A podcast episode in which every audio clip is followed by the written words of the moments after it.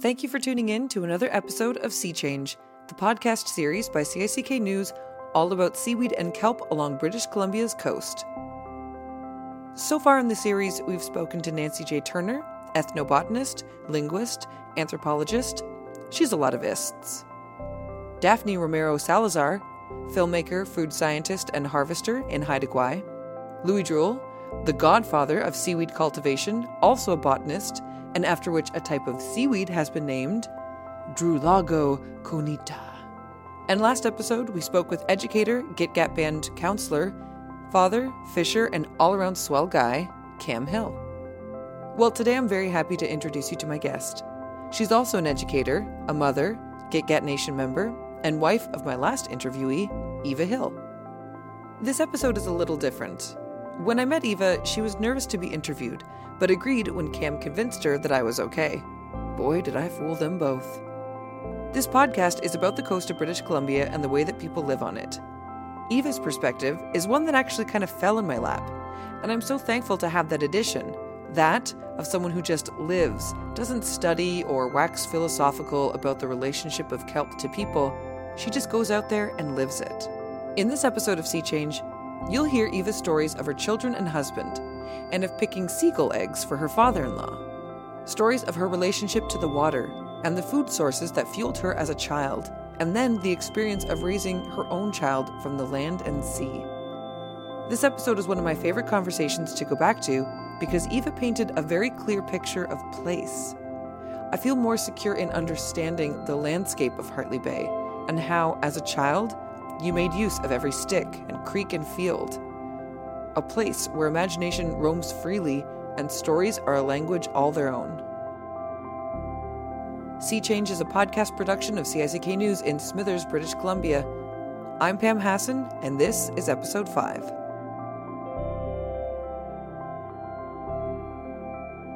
My name's Eva Hill. My husband is Cameron Hill. We've been married for about 30, well, coming up to 30 years now.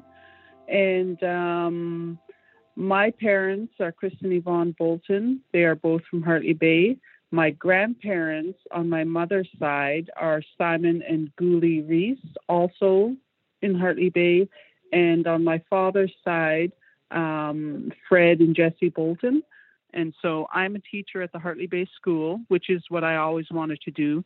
And when they were doing interviews for this course, I was a little worried because one of the questions was, would you be willing to go to another First Nations community to teach? And I didn't know if I'd be getting in because I said, well, no, I'm I'm doing this because I want to go home and I want to teach in my own home. I don't want to go to another community. Leastwise, even move down to Vancouver to do this, but. Um, so I was, t- I told Cameron afterwards. Well, he's like, well, you should have just said you're going to you're willing to do anything. And I was like, but I'm not. yeah. oh. Um, so tell me, Eva, did you, um, because you're from Hartley Bay, what has your relationship been in your lifetime to the water? Uh, it's, it's because of where we are. Um, the water is a big part of everyone in Hartley Bay's life. We do our fishing, we gather our, our uh, shellfish, we do cockles, clams. Um, we have a river right in our bay, and I remember as a kid with my cousins walking up the river and catching fish with our hands, taking it home, cooking it up.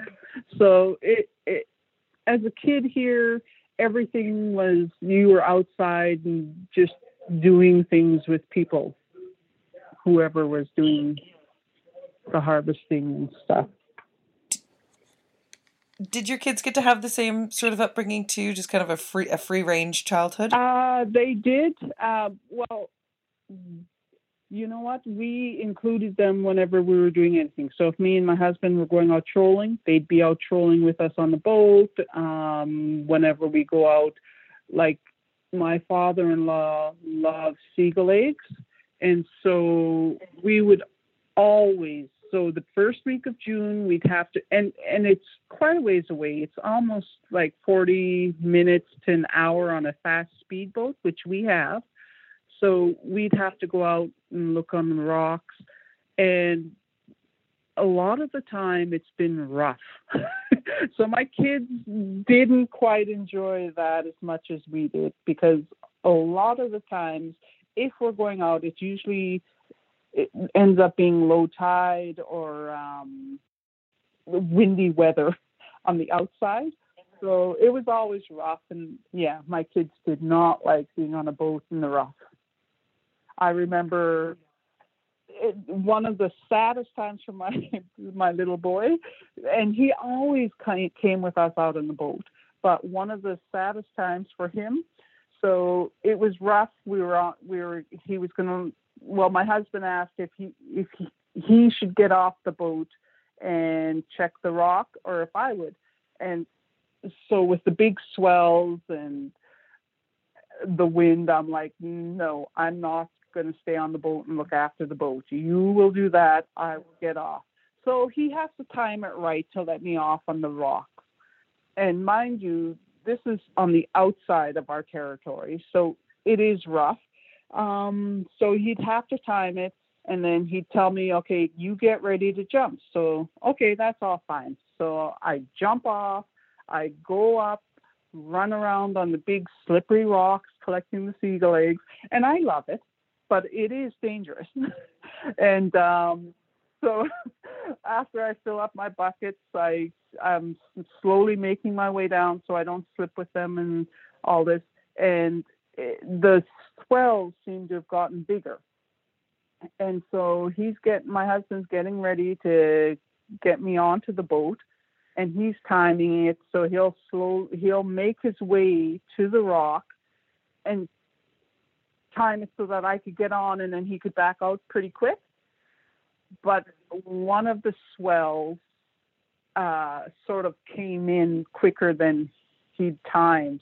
So our boat almost um, went stern down into the water because the swell was so big and the bow was caught was actually caught on a rock. There's a little we had a little tie up hook thing there and my son, I just looked on there, and my son, I don't know how old he would have been, maybe 10, and he's just looking up at me because I'm looking down at them, and he's just got his hands covering his eyes, and you could tell that he was worried about me trying to jump on the boat when the boat's like that in the water.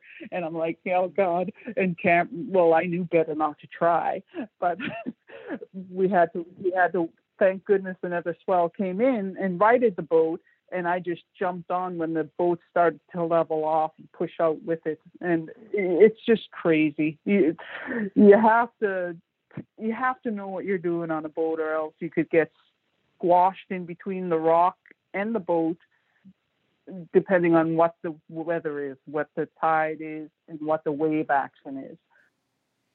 Yeah. Um, when you um, when you go seaweed picking, um, what's the actual way that you do it? Do you do it with the um, the the like the pole with the hook, and you do that like sort of winding motion, or how do you how do you pick seaweed? No, we actually get off on the rocks. Oh, okay. So usually, and we only do it so it's only at low tide, mm-hmm. and we always look for the lowest tide to go out because sometimes it's still covered if it's not low enough. So we go out in the low tide, and if it's nice enough weather, he might be able to keep the boat on the rock we're by. But most of the time, it's not nice enough weather because the swells were like we can't get seaweed right in Hartley Bay. We have to go out in our territory to get it. And mm-hmm. so uh, so we have to travel a bit. And um, so he he would let us, my husband would let me and the kids off, or my mm-hmm. mother-in-law, or my mom, whoever's out with us. My brothers, we always take them out. So he'd let us off the boat, and sometimes we all couldn't get off at, like at once. We'd ha- he'd have to pull out because of the swells, and then try to let them back in, or else he'd take me to one spot and he'd drop them off in the next bay or the next rock, and then we'd sort of just spread out and start picking like that. And um, we'd pick by hand, and I I like to just pick as quick as I can um, because it it seems like it doesn't take long and the tide's starting to come in already. Mhm. So I just pick as quick as I can and make piles, and then I go with my sack and just fill my sack by pulling, putting all the piles that I've made into the sack, right. and then find a good spot where he's going to pick us up again. Okay. I read tr- um, that there was sort of a traditional way that it was women who did the harp who did the harvesting, and it was that eventually, and especially with more of like the invent of speedboats, then men started to um, participate in harvesting um, seaweed. But this is more up north in Haida. Is that how it's in- Gitga'at? It sounds though like it's always been a collection of men and women. Is that true? Uh, as far as I know, that's true because, um, uh, I- like you were talking about Helen earlier. She's speaking of Gitga'at elder Helen Clifton, of whom was a big inspiration for this project, and most especially a co authored paper by her and episode one interviewee Nancy J. Turner called Project Muse about the harvesting of seaweed in the Gitga'at Nation. Um, her and her husband. Uh, I know all their like my uncles. They all went picking. So as far as I know, we've always men and women. Um, but I know it's Mhm. the women who do the chopping.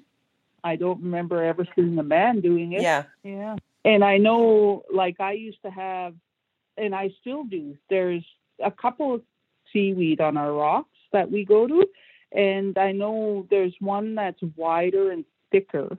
And we don't usually, we don't try to pick that one. But I know when I pick, I sometimes have that mixed in with my, the right kind. And um, I think they call it spaula. Is it La, La, uh, Lahask? Is that the one that you want? We want plus. Okay. Uh, that's what we call it here. So, in j- just like even though it might be a Tsimshian group, sometimes different.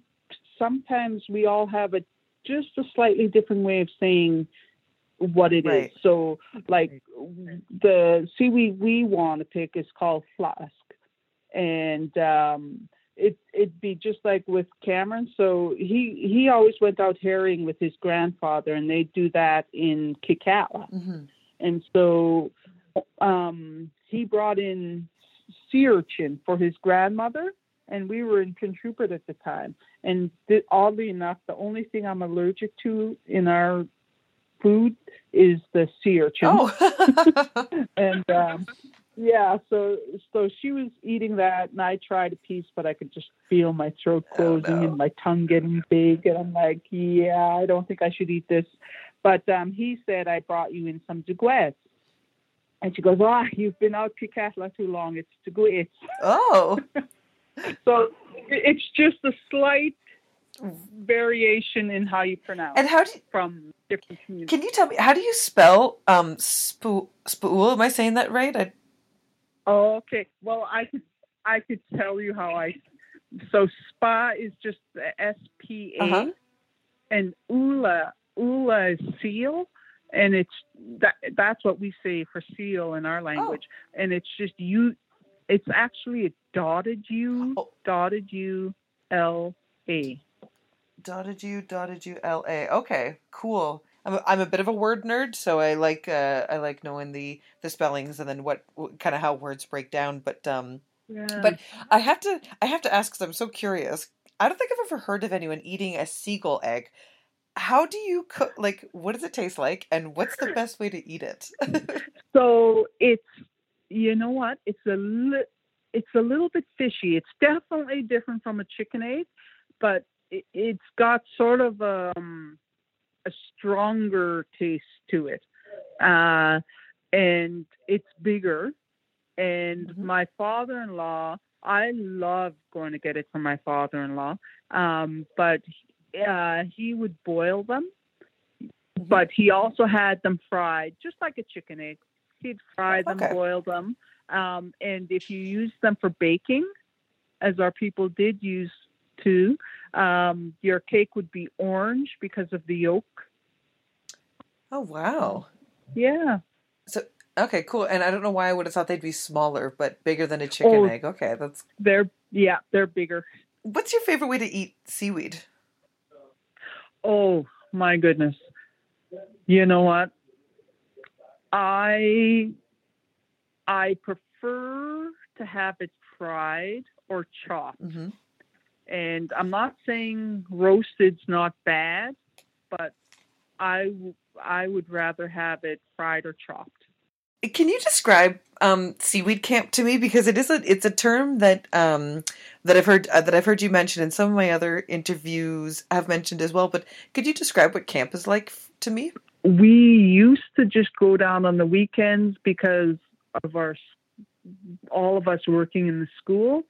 And I, Mhm. if I have to say, the one good thing that came out of COVID when it first started was how everything shut down, schools, and I. That was the first time in my life, and I'm 50 years old, that I spent most of May in our camp, and I loved it. So we would we would set halibut gear. Um, we'd have to cut the halibut once we got it, and then we'd sun dry it. But it, Mhm. it's a it takes a few days to do the process. Um, but we also would pick the seaweed, dry it on the rocks, and store it until we take it home.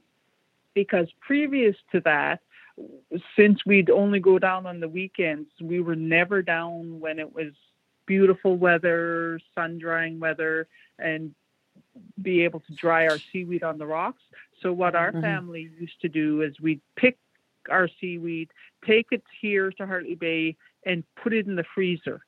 And then in June, when we'd start getting the good weather, hot weather, then we just we had cedar boards that his grandfather had made, and um, they're big cedar squares or whatever, and we'd spread our seaweed on that, put it in the sun in the morning uh, before we go to school, and then about one or two in the afternoon, we'd flip our squares over, and so they're done by five, and then Yeah. we just put them in the seaweed sheets and store them in a tight, dry area.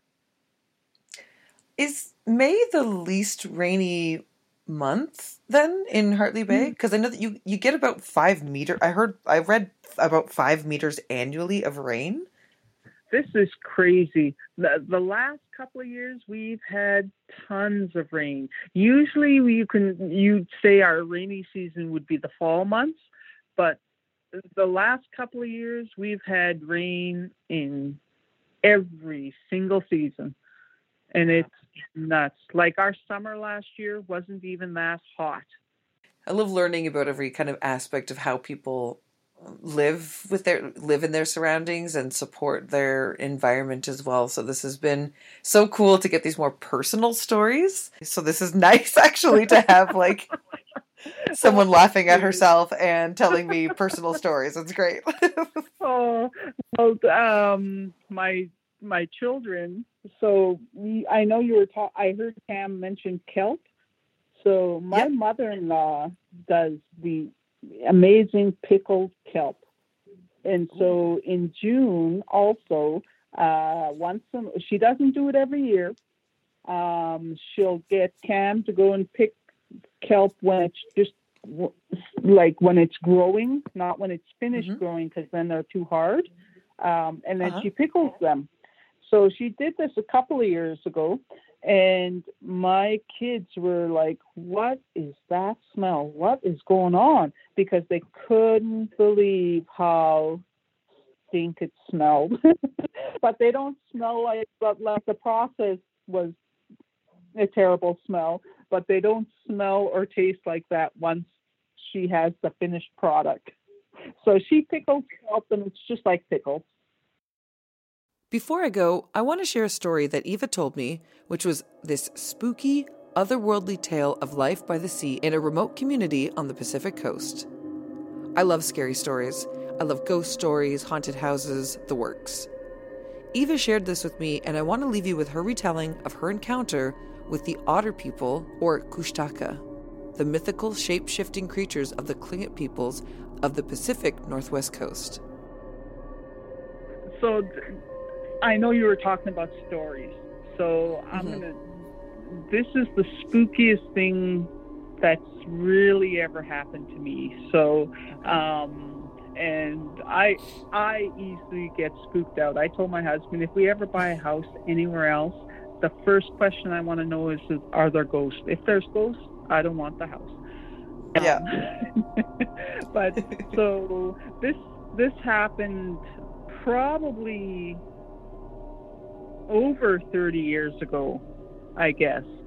Um, mm-hmm. So we ran down to Kiel in a speedboat to pick seaweed, and um, there's there's an island that's across from our Kiel from Kiel, and it's called Ashdown. And um, so my husband left. He got me and his dad off in one little bay, and then his mom and his sister and another teacher at the time around the point in another little bay, and then my my husband Cam took my little brothers Jesse and James, they're twins, to another little section just so that we it'd be quicker picking and spread out. And mm-hmm. so we were doing that, and um, my father-in-law, we were going to come around a little point in the rock, and it was just a tiny little narrow ledge, and he was worried that I might slip in. So he told me it might be better if I go up over the over the rocks and then come down on the other side. And that that's fine. Like back then I no problem getting off on rocks and running around or whatever. But it was quite a steep incline. So so I got down and I was just sort of sliding down on my butt trying to get down this steep rock. Mm-hmm. And all of a sudden I stopped. And I didn't I didn't look behind me, but I told my, I hollered down. I said, Ernie. And he goes, Yeah. I said, I think there's something behind me. And he goes, What do you mean? And I said, I could hear breathing, but it's right behind me, and my back is basically to the rock. And you know, when you watch scary movies and you hear the. Oh, yeah like every time I do it, I, like the hair on my neck is standing up, just because I could still hear it in my head, and my hair. He goes, "You get down here as quick as you can." I didn't even care. I just slid down that rock, and yeah. I did not look behind me because as a kid, like we're all told about the odd people and as a kid like when we go picking my mom's like don't you think about anybody in the bush? And because the otter people they could they could uh, for some reason they could see in your mind who you're thinking about and then they will pretend to be that person so that they could try to take you away. And i was just freaked I just slid down that rock. I didn't even care if I went in the water or anything at that point. And then yeah. we, hollered, we hollered for Cam to come and get us. And, oh, and my heart was still pounding. And so then he picked me and his dad up, and we went to pick mm-hmm. up his mom and my sister in law. And his mom gets on, and you go, she's like, the weirdest thing happened she goes, Me and Jody, that's Cam's sister, could hear whispering. We could hear people talking, but there was no one there, and it was like a whisper. So they just threw rocks, because that's another thing. Just throw rocks if you hear something like that. And mm-hmm. uh, so, but that was just so weird. That's that terrifying. We both, we both encountered some sort of strange thing. And to tell you the truth, I told Cameron, I said, I am never coming back here to pick seaweed again. Which which turned out to be a lie. Two years ago, he got me to go back. but that's how long it took. Thank you again for listening to Sea Change. This show was hosted and produced by me, Pam Hassan, for CICK News. Thank you so, so much to Eva Hill, and I'm so excited for this pandemic to be over so that we can meet in person. This podcast can be heard on CICK News, CICK Fresh on Sundays, or wherever you get your podcasts. Just look for CICK News.